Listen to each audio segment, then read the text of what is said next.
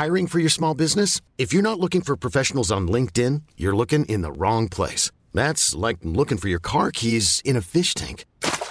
LinkedIn helps you hire professionals you can't find anywhere else, even those who aren't actively searching for a new job but might be open to the perfect role. In a given month, over 70% of LinkedIn users don't even visit other leading job sites. So start looking in the right place. With LinkedIn, you can hire professionals like a professional. Post your free job on linkedin.com slash achieve today.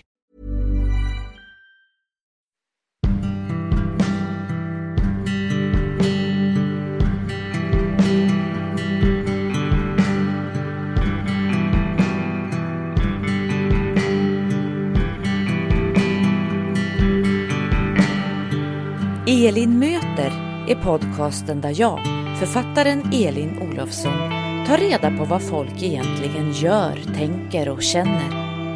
Dessutom pratar jag bra berättelser med min vän och producent Anneli Lanner.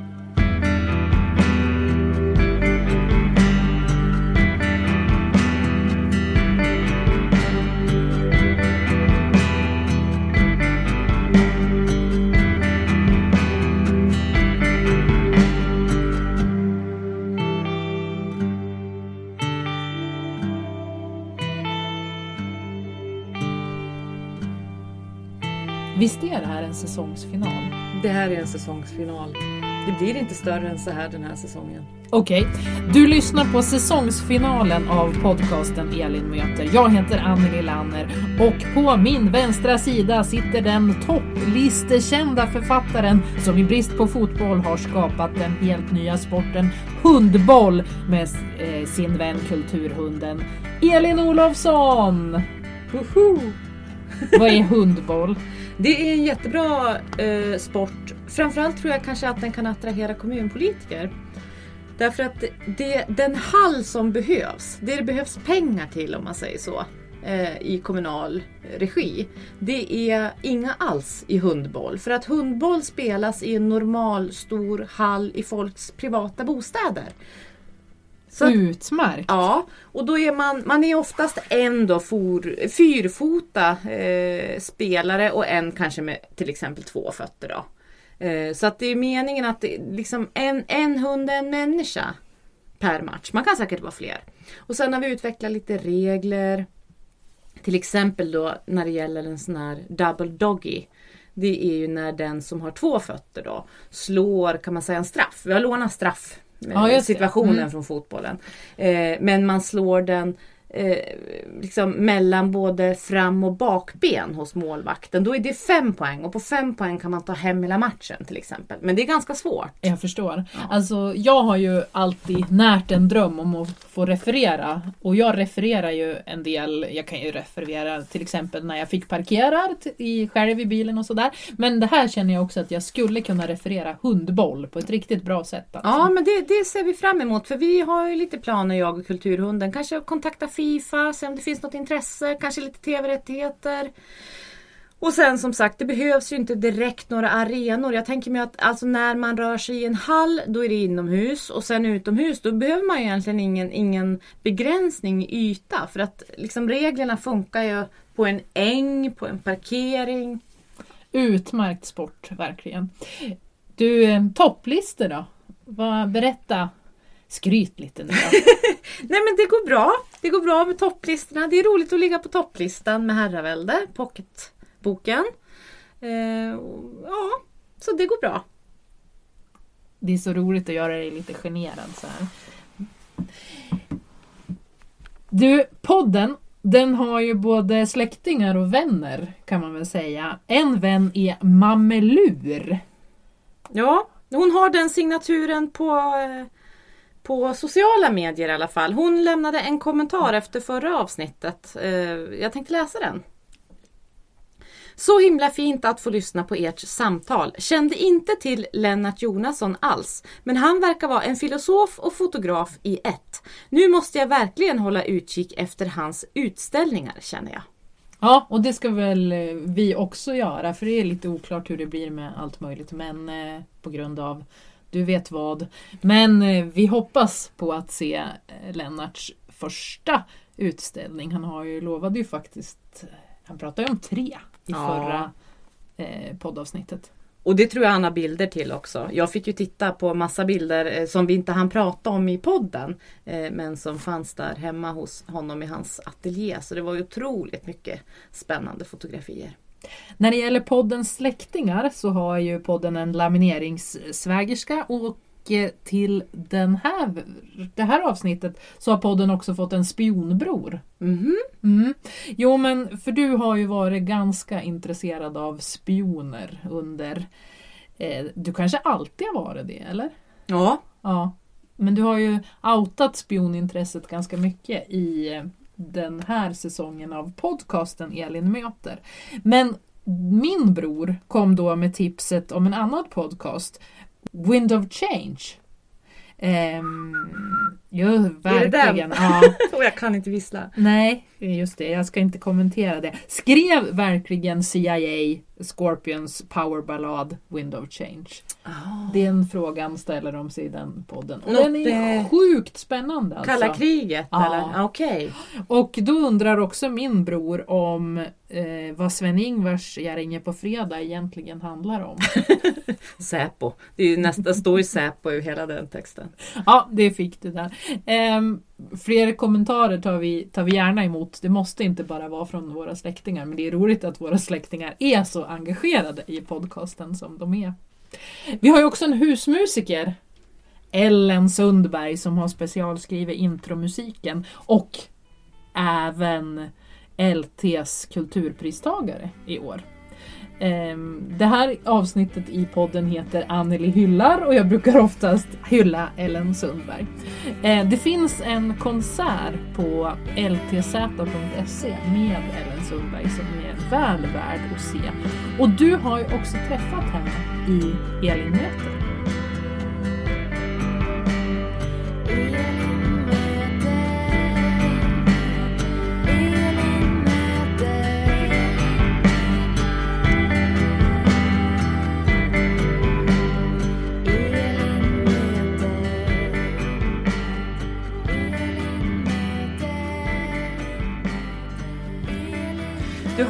Ju redan flera album i bagaget och du är ju en framgångsrik musiker. Och man ser ju, om man tittar tillbaka på intervjuer som har gjorts med dig och artiklar som har skrivits om dig och sådär, så har du ju redan, i princip från första början, så har du beskrivits som den här otroliga talangen, begåvningen. Och samtidigt som man gärna har berättat också om det här att du parallellt jobbade på ICA och under tiden som du skrev låda, låtar och spelade in musik och sådär också. Eh, hur ser du på hur artisten Ellen Sundberg har beskrivits? Men jag tycker att det, det är ingenting som är fel i hur, hur, hur de har... Eller jag, jag har ju varit väldigt glad för alltså så himla mycket fina och liksom uppmuntrande ord om mig sen liksom början. Och det har varit alltså, jätteroligt. Och När man, när jag- man börjar och framförallt när jag inte liksom har haft någon, någonting att förhålla mig till innan i hur, hur man låter eller liksom sådär, när man inte vet om man liksom är bra eller så. För det är ändå lite, man kanske tycker det själv, att man måste ändå få det bekräftat från andra för att kanske förstå att det finns någonting i det. Eh, och det var ju så himla roligt när, det, när folk skrev så fina saker och snälla saker om mig. Så det, jag tycker att det har varit jätteroligt. Men jag kommer ihåg att jag, jag var lite irriterad, eller för ganska, jag var väldigt länge var jag 21 år och jobbade fortfarande på ICA. För det var där jag jobbade förut. Men det stod också alltid lanthandel så det lät så himla romantiskt allting. Hon jobbar på en liten lanthandel och hon är 21 år och så var jag 21 år ganska många år. I liksom, så sånt var lite irriterande men det är ju liksom inga, det är inga stora grejer som är liksom utan det mesta, jag är jätteglad över liksom hur folk har tagit emot min musik.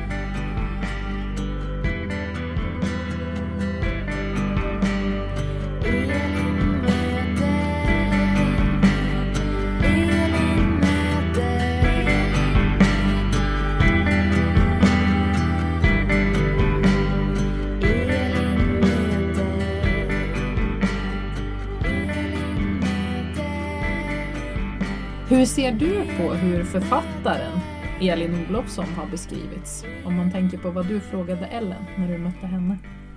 Ja men det är kanske för att jag har tänkt lite på det som jag frågade Ellen eh, det också. För att eh, jag känner ju igen lite grann det här att man fastnar i en beskrivning på något sätt. Att, att det som någon journalist eller sådär har, har hittat eh, från början i vinkel eller så. Eh, det hänger med en väldigt länge även när man kanske själv kan känna att jag har lämnat det där nu. Eh, det som Ellen pratar om att vara den här unga talangen och så man då blir nästan eh, konserverad i den där ungdomen länge. Jag kan känna igen det från, från beskrivningar av mig som författare när det gäller kanske det här med landsbygdsförfattare till exempel och så. För det var något som, som eh, det stod mycket om eh, i början eh, när jag hade kommit med första boken och sådär. Och det där har, har liksom hängt kvar av bara farten på något sätt även om jag kanske inte längre skriver så specifikt mycket om om landsbygd. Så. Men det hänger kvar.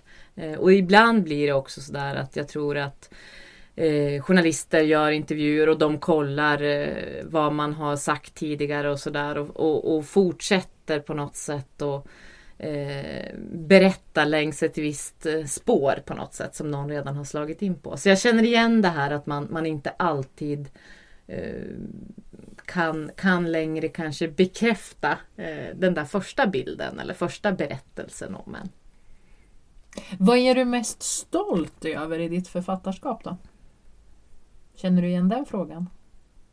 Ja, men jag är mest stolt över eh, eh, Jag är mest stolt över att jag utvecklas som författare i mina egna ögon. Egentligen är det ju bara det tror jag som man till syvende och sist kan vara stolt över det, den insats man gör själv. Att man lär sig mer, att man jobbar hårt, att man ser saker, lär sig saker, ser sina egna svagheter och försöker göra något åt dem som författare exempelvis. Och jag tror att jag ställde den frågan till Lennart Jäkel också. Det gjorde du när du träffade honom i början av det här året.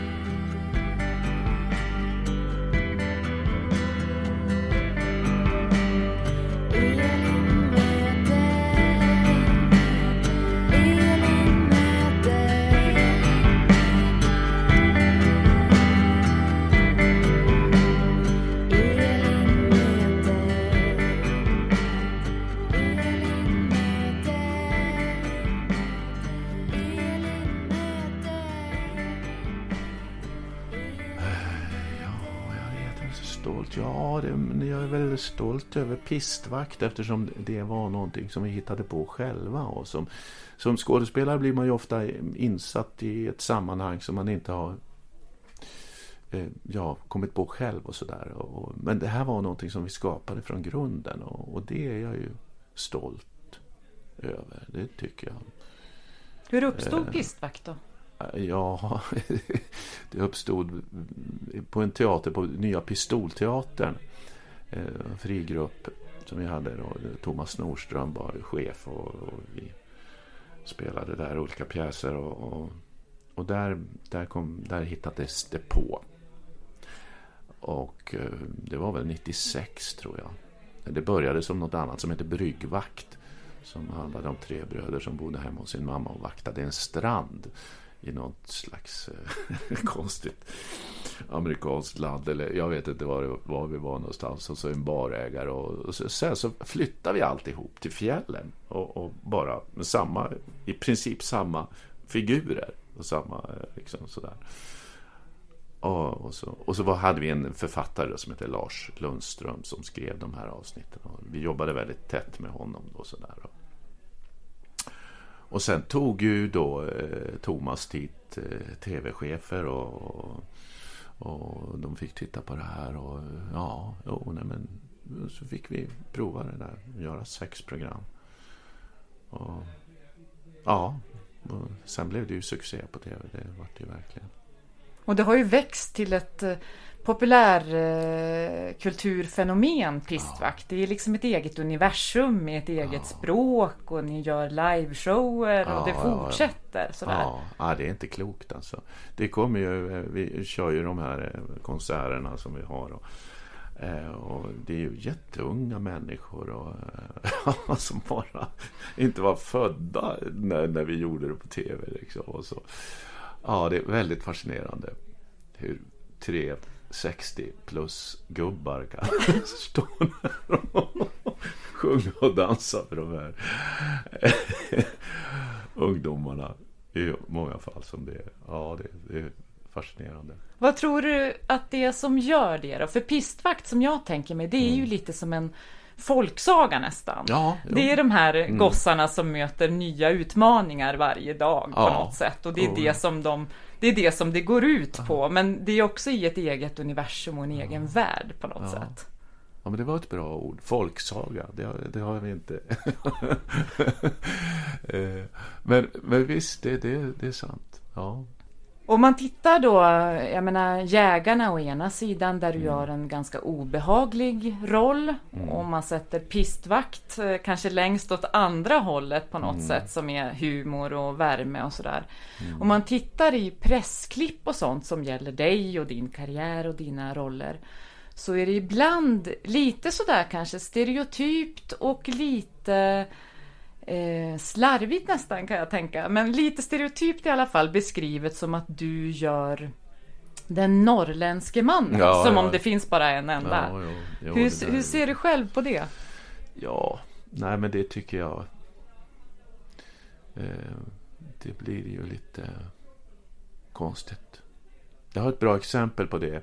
Eh, jag åkte taxi en gång i Stockholm och det var en, eh, han kom från Turkiet eller Kurdistan, den eh, taxichauffören. Och han såg på mig, åh det är du som gör pistvakt. Det är du som, fan vad bra det är. Det är precis som hemma i min hemby. och den liksom, ja. ja. Och jag träffar skåningar som tycker något, fiskare nere från Brantevik som, ja det är precis som hemma. Ja, det är samma liksom. Ja. Så det är egentligen inte geografiskt specifikt? Nej, utan det är, det är allmänmänskliga? Ja, det, det är någon slags... Och det också tror jag har kvaliteten. Liksom, att det är allmänmänskligt. Sagan på något sätt, som du sa.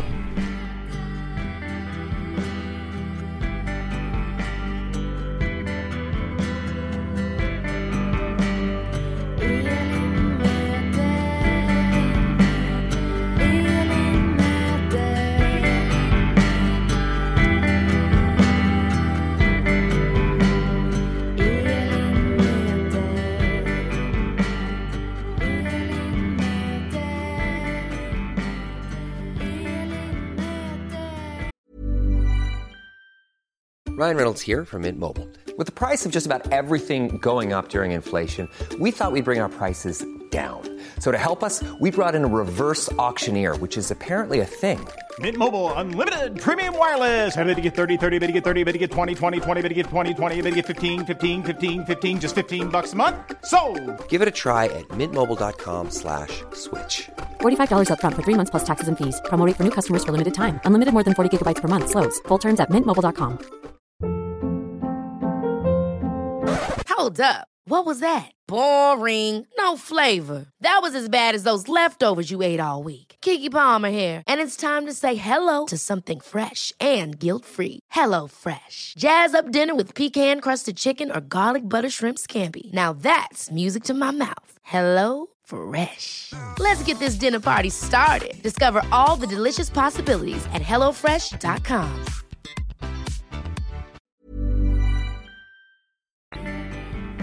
Både du och jag är ju födda och uppväxta i Jämtland på ganska små orter. Vi har båda flyttat härifrån och flyttat tillbaka. Och vi har ju pratat sedan vi lärde känna varandra om det här med geografisk kontext. Hur tänker du på det där? Kan du inte utveckla lite? Jag tycker du har väldigt kloka tankar om det där. Ja men jag tänker att det är, alltså man är ju alltid en, en eh, Eh, produkt kanske låter hårt men man är ju på något sätt summan av sina erfarenheter och geografisk kontext är ju en del av ens uppväxt och ens omständigheter och så som kan vara ganska eh, avgörande på många sätt. Jag menar både vad det gäller eh, språk och vad det gäller eh, uppfattningar om världen, vad du har sett och inte bakom den där snödrivan när du väntade på skolskjutsen eller, eller allt det här som hör liksom vår uppväxt till på något sätt kanske. Och att det var skolskjuts och inte tunnelbana. Och... Exakt och att man inte man har inte blivit körd till skolan av sina föräldrar, man har gått i en eh, en relativt, åtminstone jag, relativt liten skola Jag där man också. också har kunnat eh, Eh, haft koll och vetat eh, vilka klasskamraternas föräldrar är och kanske till och med mor och farföräldrar eller sådär i vissa fall. Man visste vilka byar var och en kom ifrån. Eh, och vad det finns för kontext till de byarna och, och, och sådär. Att man har ett Man har liksom ett ganska litet universum på något sätt. Framförallt kanske när man växer upp. Så att det där med geografin är ju alltid med en. Och man är alltid, tror jag, eh, en del av den, den miljön på något sätt. Men sen är det ju, om man vänder på det, eh, så kan jag tycka när det gäller till exempel mitt författarskap och så. Då kan ju det där med geografisk kontext bli en begränsning eh, för, för mig som författare. Att det är begränsande att det blir eh, att bli kallad Norrlandsförfattare exempelvis. Som om det är en typ av författare och som vi alla eh, Som om vi skriver likadant om man säger så. Eh, för jag kanske vill skriva mer allmängiltiga berättelser som, som, som fungerar var som helst i världen egentligen. Samtidigt minns ju jag när, din, när jag läste din första roman, när den kom ut, att det var så skönt att någon hade att, det var, att den var skriven utifrån samma erfarenheter som jag hade. Absolut, och det där är ju något som också, det finns ju ett värde i det hela tiden. Jag kommer ju själv ihåg till exempel när, när Kerstin Ekmans Vargskinnet-trilogi kom ut, eller första boken Guds barmhärtighet. Att, att det var ju den upptäckten för mig att jaha, är våra berättelser värda något? Är det här den miljön som jag känner in under huden? Är den en berättelse? Ett drama? På något sätt. Så att det finns ett stort värde i det men det är det här med begränsningen tror jag oavsett om det är Norrlandsförfattare eller eller Jämtlandsförfattare eller provinsförfattare som jag också blivit kallad. Alltså det kallar man aldrig Stockholmsbaserade författare. Man kallar aldrig dem för något som har koppling till att även om de till exempel är Stockholmsskildrare till och med så blir inte de kategoriserade på det sättet i, som om man tror att det står för en specifik typ av böcker eller berättelser eller sådär. Kommer ihåg, kanske elakt, men jag kommer ihåg att jag var på ett eh, eh, framträdande sånt där författarsamtal på scenen på eh, Kulturhuset i Stockholm. Eh, och jättefint samtal av den som var moderator. Det var jag och, och, några författare till. Men jag kommer ihåg att de öppnade för publikfrågor på slutet. Eh, och då var det en kvinna som, som ville ställa en fråga eh, till oss då som var från Norrland som hon sa. Att, att det måste vara så härligt att vara författare i Norrland. Där det finns så många original att lyfta in i böckerna. Okej. Och då tänkte jag precis där, alltså jag svarade säkert något hyfsat artigt eh, så på den, på den frågan eller det påståendet. Men jag tänkte då och jag tänker på det nu ibland också just det här att hon hade liksom bilden då av att i Norrland är de så jävla udda så där gör det här författarskapet sig själv. Och det säger ju något om den där bilden man har av någonting med en geografisk kontext. Tycker du att det har varit så att det har varit eh, att bilden av dig har också varit en norrlänning?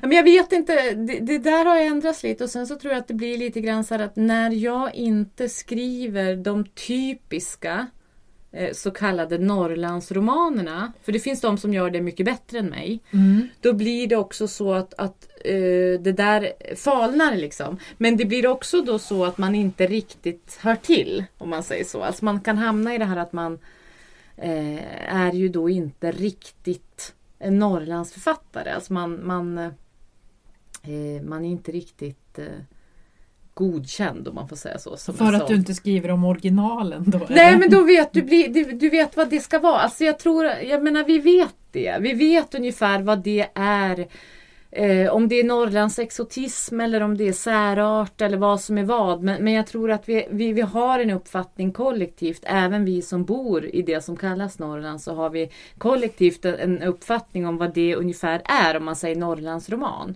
Jämfört med om man säger mänsklig dramatik. Mm. Var hittar du din mänskliga dramatik då, Elin? Överallt egentligen. Alltså jag tänker ju alltid att jag, jag, det är mitt huvudsakliga ämne. Jag studerar folk. Hur gör folk? Hur gör folk? Ja men det kan man ju alltid ägna sig åt på något vis. Om man inte har folk framför ögonen så kan man lyssna på poddar om folk eller man kan eh, se tv-serier eller eh, ja, allt möjligt. Dokumentärer. Det finns ju alltid något att lära sig om folk. När du har rest då, har du hittat eh, mänsklig dramatik då? Jo men det är väl det som nästan är det bästa med att resa tänker jag. Det är det här att man får se eh, andra människor som kanske lever på ett annat sätt. Eller, eller hur lika vi är. Vi har samma eh, grund, grundkänslor och grundsorger på något vis. Eller sådär över hela världen och så. Jag, så tänker jag alltid när jag reser. Hur tänker du? Jo men det är ju Uh, det är ju jättespännande att se hur, hur, hur, olika saker funkar. Jag brukar inte tala om det, men jag är ju jätteintresserad av kollektivtrafik. Vad är det med kollektivtrafiken och dig? Ja men det är dels, dels tror jag det är rutterna, alltså att man kan följa dem så här och man skulle ju kunna besöka alla tunnelbanestationer i Stockholm det håller jag till exempel på med. Det är ett ganska långsiktigt projekt. Nej, men vad är det med kollektivtrafik? Ja, men det är väl just att där det transporterar folk och hur beter de sig? Och ser det annorlunda ut om man åker ett stopp och ändras själva folket som är på de olika ställena? Ja, just det. Som har olika eh, klädsel, olika framtoning, olika för sig med olika självklarhet. Mm. Mm. En som har rest väldigt mycket, inte enbart med tunnelbana, det är ju en av dem du har mött i den här säsongens podd, Karin Wallén. Mm. Hon reste ju väldigt mycket till Jämtland.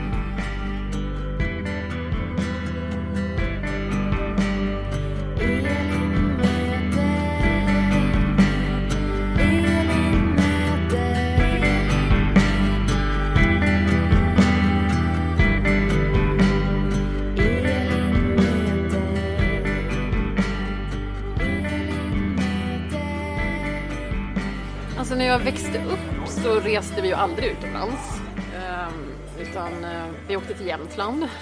Jag är uppvuxen i Falun och mina föräldrar är från Jämtland så vi åkte till Jämtland tre gånger om året och sen ehm, hyrde vi någon stuga en vecka i kanske södra Sverige för att det var lite exotiskt. Möjligtvis Norge eller Danmark.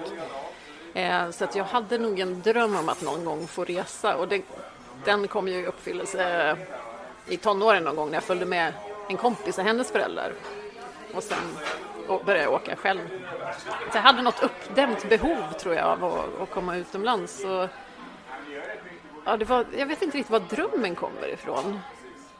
Men, men eh, det finns ju någon slags äventyrlig ådra skulle jag säga. Alltså, pappa hade varit eh, FN-soldat i Gaza och Eh, Eh, och på Cypern och pratade mycket om det. Och mina föräldrar hade liksom rest lite innan vi kom. Sen blev det liksom inget under den tiden. Vi var en familj. Sen började de resa mer. Eh, ja, pappa höll på att klättra i berg och hoppa fallskärm. Min faster som är från Östersund hon var den första kvinnan i Sverige som tog eh, fallskärmshopparcertifikat. Så det var hon som inspirerade honom. Så jag, det där liksom var jag inspirerad av, skulle jag säga. Det kan man ju göra på hemmaplan men vad ska man säga, vad är det som lockar? Det är att se någonting annat och få lite perspektiv på tillvaron. Och att komma ur sin eh, bekvämlighetszon tror jag. Det var väldigt viktigt när jag började resa att jag vill inte resa med någon, jag ska resa själv. Det kanske fanns någon som ville följa med men jag vill absolut inte ha någon med mig. Jag vill liksom att ingen skulle veta vem jag var dit jag kom. Jag vill inte ha någon som påminner mig om det jag är hemma utan man vill vara helt öppen för att eh, man är som ett blankt blad inför andra också.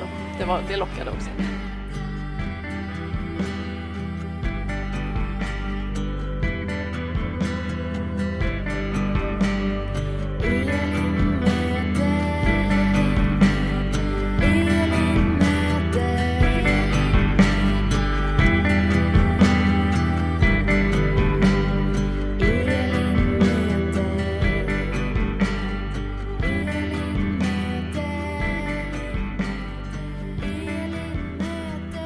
Resejournalisten Karin Wallén alltså. Hur är det med din äventyrslusta?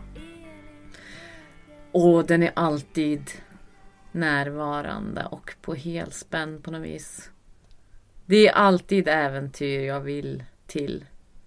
I stort och smått, för man får ju tänka så. Alltså alla äventyr kan inte vara livets största äventyr. Men allt går ju nästan att göra till ett äventyr. Ja. Särskilt om man liksom krånglar till det på något vis eller så. Men man lär sig något och man upplever något och ser något. Det är väl så. Hur är det med din äventyrslusta? Men jag förknippar det nog väldigt mycket med min nyfikenhet. Alltså det spelar ingen roll om jag promenerar i en stor stad eller på fjället eller i skogen. Det här med vad är det bakom nästa krök eller bakom nästa topp eller bakom nästa kvarter. Alltså det där måste jag ju uppleva. Det kan ju vara, det kan ju vara mitt livs största äventyr bakom nästa fjälltopp eller i nästa kvarter. Ja och sen också det här tänker jag liksom det är en slags äventyrslusta i hur saker funkar och varför för jag kan ju också bli sådär med så, sådär, eh, kanske inte då kollektivtrafik som du primärt. men jag tänker med andra saker jag kan bli sådär, eh, jaha men vad tjänar de här pengarna på i det här företaget? Det här som är gratis för oss och vi går in där, var, var tar de in eh, sina stålar någonstans? Och, eller sådana andra saker liksom som också är en slags äventyrslusta tänker jag i andra, i branscher man inte känner till eller i, i eh, sammanhang man inte känner till eller, eller släkter som man inte känner till. Mm. Alltså det kan ju vara så mycket det där så man, man behöver bara få en liten glimt så kan man plötsligen börja ta reda på mer och försöka eh, kartlägga ett visst sammanhang eller en viss... Det behöver ju inte bara vara resmål tänker jag i äventyrslusta. Det är också det här att lära sig saker om nya områden och eller bara såna här tekniska saker också. Jag, jag är liksom väldigt fascinerad till exempel av det här med, med trådlösa hörlurar och så som jag, som jag använder alltid alla dagar. Och det är så här, hur funkar det? Ja det fattar inte jag. Jag har slagit upp det massor av gånger och ändå fattar jag det inte. Mm, Och Men varför det är ändå är det intressant. bättre att vara eh, intresserad av trådlösa eh, hörlurar än av tunnelbanor Nej, det är inte- egentligen? Det är inte bättre, det är bara det att man, man fastnar i någonting och så är det ett slags äventyr. Jag har till exempel också ett poddtips nu. Eh, som, som jag har, en podd som jag lyssnar på i veckan som är en en podd som handlar om en specifik händelse i, i Australiens politiska liv. Eh, som, som eh, det är på 70-talet det här utspelar sig. Och jag kan jätte, jättelite om, om eh, australiensisk eh, inrikespolitik och, och utrikespolitik och så sen tidigare. Så att den Men är ganska ganska mycket om australiensisk cricket. Ja, alltså grejen är att jag tror att den här blev föreslagen för mig i något flöde för att jag hade googlat så mycket på cricketen tror jag. Så det hänger säkert ihop. Men just det här att, att jag kan jättelite om det från början vilket gör att jag får svårt på något sätt att hålla isär. Jag har fått spola tillbaka flera gånger och börja om och undrat liksom, få se nu, vem var premiärministern? Ja just det, det är han som kommer där eh, för Labour och sen så är det det har sin eh, upprinnelse i, i eh, Vietnamkriget det här Australiens roll och så sen händer det, det är massa det är kärleksaffärer och folk som går bakom ryggen på varann och, och eh, som bedriver lite skumraskaffärer och sådär. Så Den är intressant. Men just det där, jag tänkte på det då eh, också, det här att det där är också ett slags äventyr då, att ge sig in i något som man inte som jag inte har någon som helst förförståelse för, för jag har aldrig hört talas om det här eh, när de då avsätter den här ledaren så småningom. så. Men det är typiskt också en sån grej, alltså det är en slags äventyrslust att hitta en liten liten grej som kanske verkar lite intressant och sen tugga sig in i det på något sätt. Nu känner jag att jag har ett behov av att sammanfatta här och det är väl att du och jag verkar tycka att allt kan vara ett äventyr. Så finns det någonting som du vet att du absolut inte är intresserad av? Ja, jag brukar ju säga kläder. Men jag tycker ju att jag har varit, jag, jag tycker ju att jag har varit otroligt intresserad av blusar den senaste tiden bara på grund av dig. Ja, du ser där. Ja. Så börjar man långsamt med en blus och sen är det en garderob. Du har ju visat dig vara väldigt intresserad av mode faktiskt. Är det något du skulle ha jobbat med om du inte hade varit författare tror du? Eh, vet du vad? Alltså, ja, det är mycket möjligt. Det finns ju ungefär hundra grejer jag skulle ha jobbat med om jag inte hade blivit författare. Jag skulle kunna tänka mig att forska på det här med, med vad vi uppfattar som skönhet och inte, för det intresserar mig. Apropå modet, det här Mm. med att man kan se Eh, Du bad ju mig till exempel eh, efter, eller apropå senaste poddavsnittet, leta efter någon bild med mig i Robin-frisyr. Ja. Eh, Och nu hittar jag inte någon sån bild än så länge. Vi hade ju inte eh, hade ju inte kamerorna i, i telefonerna på den tiden så det finns inte lika mycket bilder. Men däremot så hittar jag lite andra bilder. Och då ser man ju väldigt tydligt det här med liksom, ja men så här såg vi ut då och vi tyckte att vi var snyggt klädda och så här. Och det här är ju inte, det är inte hundra år sedan. Men det är ändå saker som man tänker idag så här, men herregud hur tänkte vi? Alltså med såna här saker som och det kommer jag ihåg från mina tonår, apropå den där Robin-frisyren så var, kom ju också den här jazzbyxan eller hipsterbyxan då. Alltså hipster var ju då inte de här liksom som brygger öl och odlar skägg. Utan, utan då var ju det en, en typ av byxa när jag var ung. Och, och det var ju så här, man tänkte liksom så här, men herregud. De här som var äldre då, som mammas generation och de här var alltså vad fula byxor alla de har. Har de inte upptäckt den här byxan? För vi trodde liksom att det här var den ultimata byxan som sen skulle stanna hela våra liv. Och det, jag menar, den, jazzbyxans liv var väl inte så långt egentligen. Men det är ju Alltså- sådana där grejer som är liksom, då, då är det självklart, det här är det enda man kan ha. Det här Vad är det är en jazzbyxa? Ja men tänk att det är, den sitter ju på höften så här. Och så var de ju liksom istället för jeans då som hade varit vår primära byxa fram till dess. Så är det ju liksom ett töjbart material. Typ stretchingmaterial. Och så var de ju ofta lite bootcut ner till. Jag måste helt ha missat jazzbyxan. Jag kanske hade, jag hade säkert eh, i långkalsonger då istället. Ja. Eh, men men det, liksom sådana saker, det skulle jag kunna tänka på att jobba, jobba med eller forska inom framförallt. Ja. Det här med skönhet i olika tider och vad uppfattar vi som vackert och inte och varför. Alltså hur stor roll spelar kulturell kontext och tid och, och eh, material och sånt där också in i det. Men, så det är ett sånt jobb jag skulle kunna tänka mig. Mm. Och sen så har vi ju det här med, du vet som vi har varit inne på, spion. Ja. Och kanske framförallt något som jag alltid har tänkt.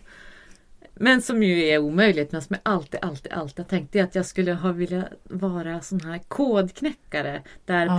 på Bletchley Park Just under det. andra världskriget. Mm. Och knäckt eh, Enigma-koden.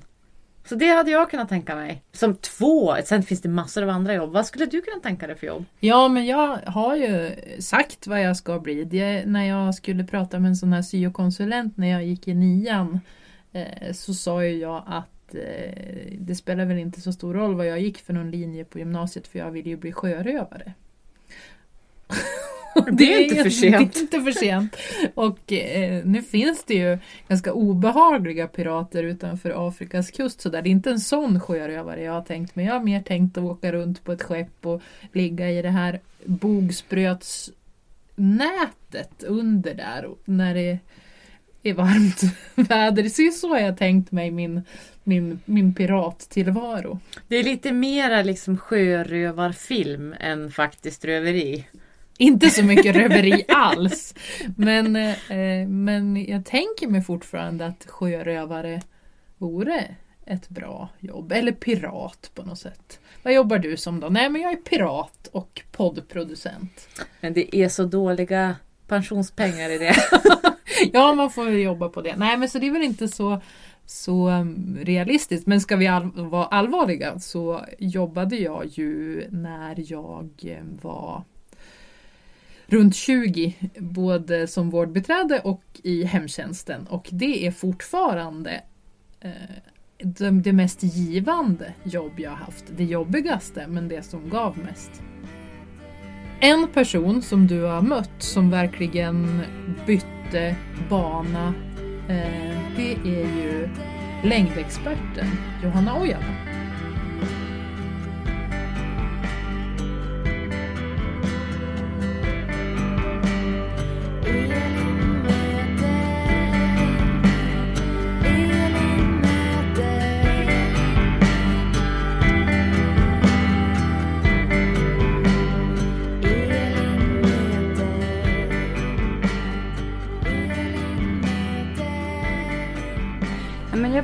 Blev, eh, jag blev skadad och, ehm, och det var som att jag hamnade för långt ifrån idrotten. Det var precis när jag gick från junior till senior. Och junior då har man liksom allt serverat på silverfat på ett skidgymnasium. Man har en grupp, man har en tränare, man har ett sammanhang, en tillhörighet. Och sen så kom jag ut liksom i riktiga livet som senior och den var ganska luftig och vidöppen och jag fann liksom inte riktningen där.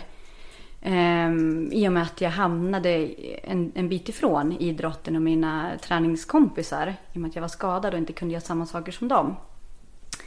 Och då började jag liksom tappa tråden, jag började tappa motivationen och så kom det dåliga samvetet när jag visste att det här måste jag göra i form av träning men jag gör det inte. Och då blev det bara skitjobbigt helt enkelt. Och mm, jag hade som egentligen inte kanske stött på någon riktig, riktig motgång innan. Utan mm, jag har alltid haft lätt för mig i skolan, haft lätt för mig i idrotten och det har gått på trickerskinner som de säger på norsk. Eh, liksom bara flyter på och eh, jag kunde inte hantera en motgång helt enkelt. Och eh, jag har lärt mig sjukt mycket utav just det och jag har lärt mig väldigt mycket som jag också tog med mig in i tränarrollen. Att kunna se, ja men som på skidgymnasium när man möter de som är 17 till 20 år. Om jag, kan jag liksom detektera en Johanna i den här gruppen? Och hur kan jag då prata med den för att förbereda den på absolut bästa sätt? För att förstå att det är insatsen du lägger som kommer att ge dig framgångar eller bonusar i form av placeringar. Jaga inte placeringarna och resultaten i första hand utan din egen personliga utveckling. För det är den som tar dig dit. Så mm, ja, den hade inte jag riktigt men eh, har förstått den mer och mer nu. jag tänker det är också både förstås inom en själv antar jag när man väljer att bli elitidrottare så är det ju en stor del av din din vakna tid egentligen, din idrott. Du behöver lägga otroligt många timmar eh, och energi på mm. din idrott. Men jag tänker också det här att, för jag är också uppvuxen i ett litet samhälle, precis som mm. du, att man har också en yttre identitet mm. i att man är den där mm. Johanna Ojala, längdskidåkaren. Eller man är någonting i andras ögon också som har med ens prestation att göra. Jag tänker mig att det mm. måste vara svårt i ögonblicket då man, då man bestämmer eller inser att det här, det här kommer inte att bli så som jag hade tänkt, och som jag har drömt om. Oh ja, alltså identiteten är ju väldigt stor. Det var precis som du säger, längdskidåkaren Johanna. Det var ju så jag kände mig och andra kände mig. Och så gick jag liksom och drog på det här beslutet att men jag vill ju, jag vill nog inte det här. Men hur ska jag leverera det till eh, mamma och pappa framför allt? Och kommer de att bli besviken eller kommer... Ja, alla de där tankarna var. Um, men också, vem blir jag? När jag inte är den heller. Vad, vad hänger jag upp min existens på? Vad ska jag sikta vidare mot? Uh, för det är ju någonting med människan att känna liksom tillhörighet och, och känslan av sammanhang. Att att eh, vi behöver den. Men sen när jag levererade mitt, mina tankar så kom svaret, jaha, okej. Okay. Ja, det var inte värre än så, nej. Men eh, just för min egen del då eh, så kom ju faktiskt musiken in i mitt liv då. Och då kunde jag som, då fick jag någonting att eh, att, att hänga upp min existens på. Hänga upp, det kanske låter konstigt men att, någonting att fokusera på. Så det blev ett väldigt bra skifte där. Musiken räddade mig från idrotten. Det finns väl t-shirtar där det står tvärtom. Idrotten räddade mig från musiken. Eh, inget motsatsförhållande. Jag tycker att de går väldigt, väldigt mycket hand i hand. Brukar jag prata en del om. Eh, så ja, jag fick en ny identitet.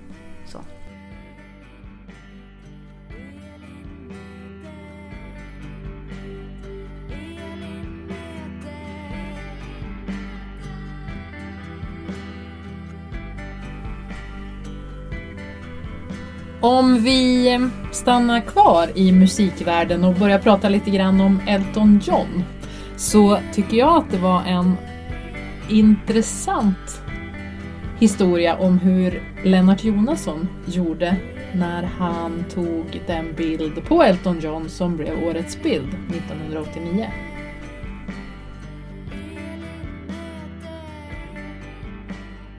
Det var också så speciellt för vi vet skulle tippa att vi har 8-10 fotografer som får tre låtar att ta och sen så ska vi vara kvar så vi låser de in kameraväskorna. Alltså.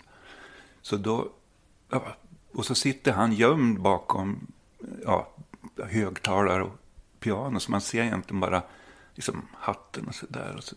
Men jag gick för runt där så till slut hittade jag en liten glögg. min egen.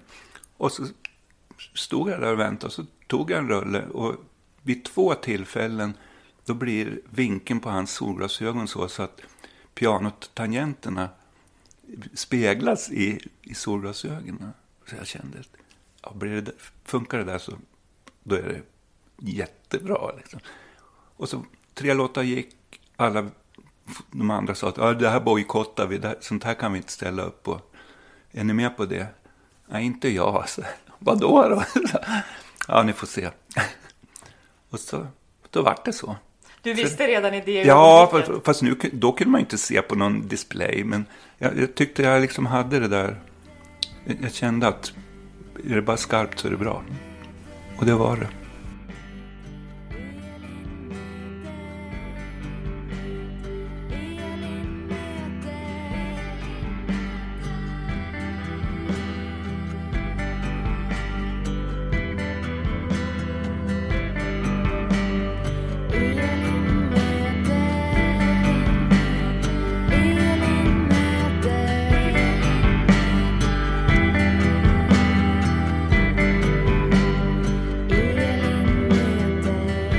Brukar du, Elin, hålla fast i den, din unika vinkel och tro på dig själv så mycket som Lennart Johansson gjorde när han tog den här bilden?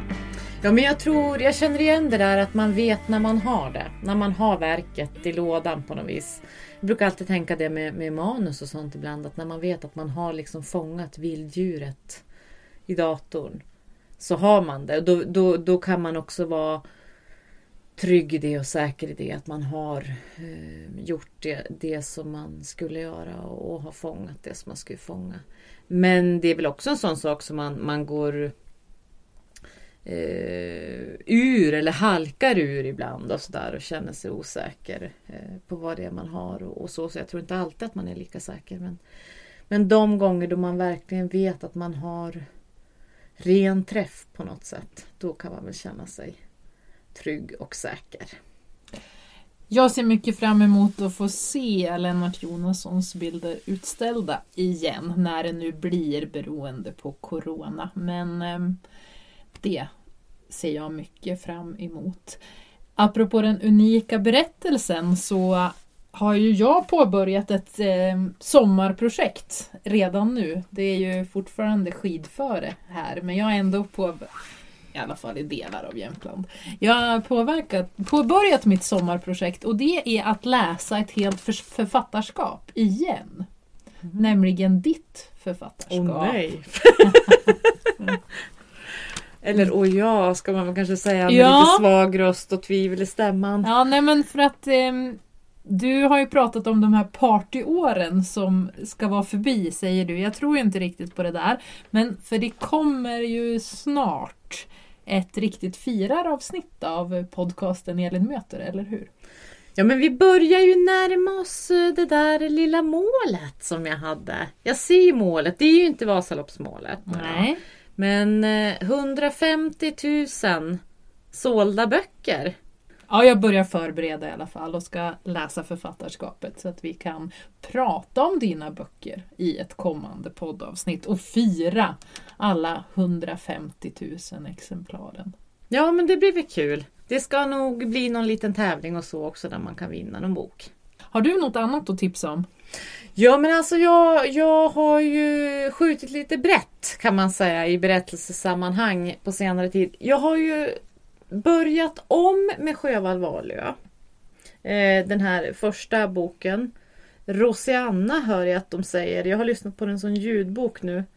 Eh, Rosanna skulle jag kanske säga eftersom hon är amerikanska i boken. Men, men Eh, den var ju precis lika bra eh, som jag mindes att den var. Jag har läst den flera gånger tidigare men det är ju under ganska många år. Jag läste ju första gången tror jag Sjöwall Wahlöö böckerna som tonåring kanske.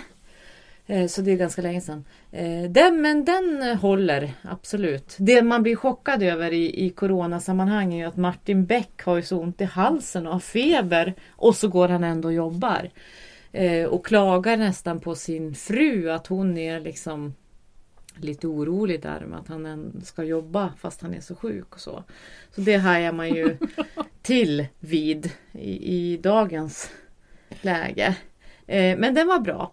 Nej men och annars så har jag liksom eh, sonderat terrängen lite grann. Jag var lite på väg tillbaka till Moors idag med Åh nej. Du kan inte ha några Jag vet inte varför jag konstant halkar ner i, i diken som jag har liksom tagit mig upp ur en Det gång. känns som en, en form av självskadebeteende. Ja, sen är jag när det gäller just ljudböcker är jag en sån expert på att ligga på kvällarna och lägga många böcker i den här bokhyllan hela tiden. Ja. Alltså jag märker dem, eh, man gör ju det här mm, hjärtat eller liksom märkningen eh, av sånt som man ska lyssna på sen. Och så sen så kan jag lägga liksom 50-100 böcker i den där digitala bokhyllan.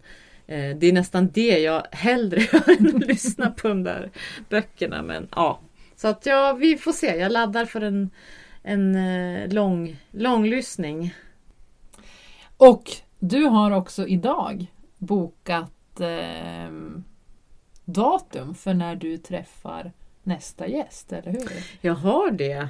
Eh, vi ska ju eh, spela in lite olika spännande samtal och jag har bokat in ett samtal i juni nu då till att börja med. Men man kommer inte få höra det förrän till höstsäsongen. Ska jag avslöja vem det är? Nej, nej, nej. Men du, för vi tänker oss att det blir en ny säsong i höst och det är ju fler gäster som är nästan färdigbokade men inte datum på grund av Corona såklart. För vi vet ju inte när vi kan börja eh, resa igen. Men det blir, jag har ju en av de där som jag ser fram emot lite extra och där har jag också några böcker som jag ska läsa inför det mötet. Det blir väldigt spännande. Ehm, och så kommer firar-avsnittet när, när den där gränsen är nådd. Mm. Mm. Målet, är det, är det ett delmål va? Ja, det är ju inte så att jag tänkte lägga mig och dö sen utan jag, jag kör på. Det låter bra. Ja. För partyåren är ju inte över. Jag Eller? vet inte ens om de har börjat. Men de har ju varit, de, de går lite fram och tillbaka. Det var så vi sa. Ja, det var så vi sa. Andra halvlek, allt att vinna. Men tack så mycket till alla som har laddat ner och lyssnat på den här säsongen. Ja, verkligen. Vill man mejla oss så har vi en fantastiskt fin mejladress. Jag tycker det är så kul när du säger den. Elinmoter at elinolofsson.com Jag tänker att det är något slags mot där i, i, i Göteborgstrakten. Ja. Ols... Kallemotet. Ja, just det. Men det är Elinmoter. Och eh, hashtag i sociala medier så brukar vi använda oss av Elinmöter. Så crazy vi. Vi hörs, säger vi helt enkelt. Vi gör väl det. Ha det fint. Tvätta händerna. Ta hand om er.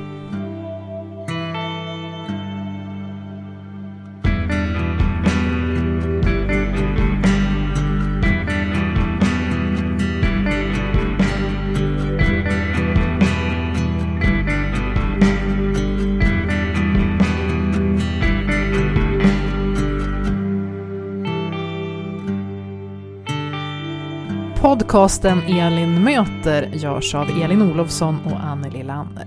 Musiken är specialskriven av Ellen Sundberg.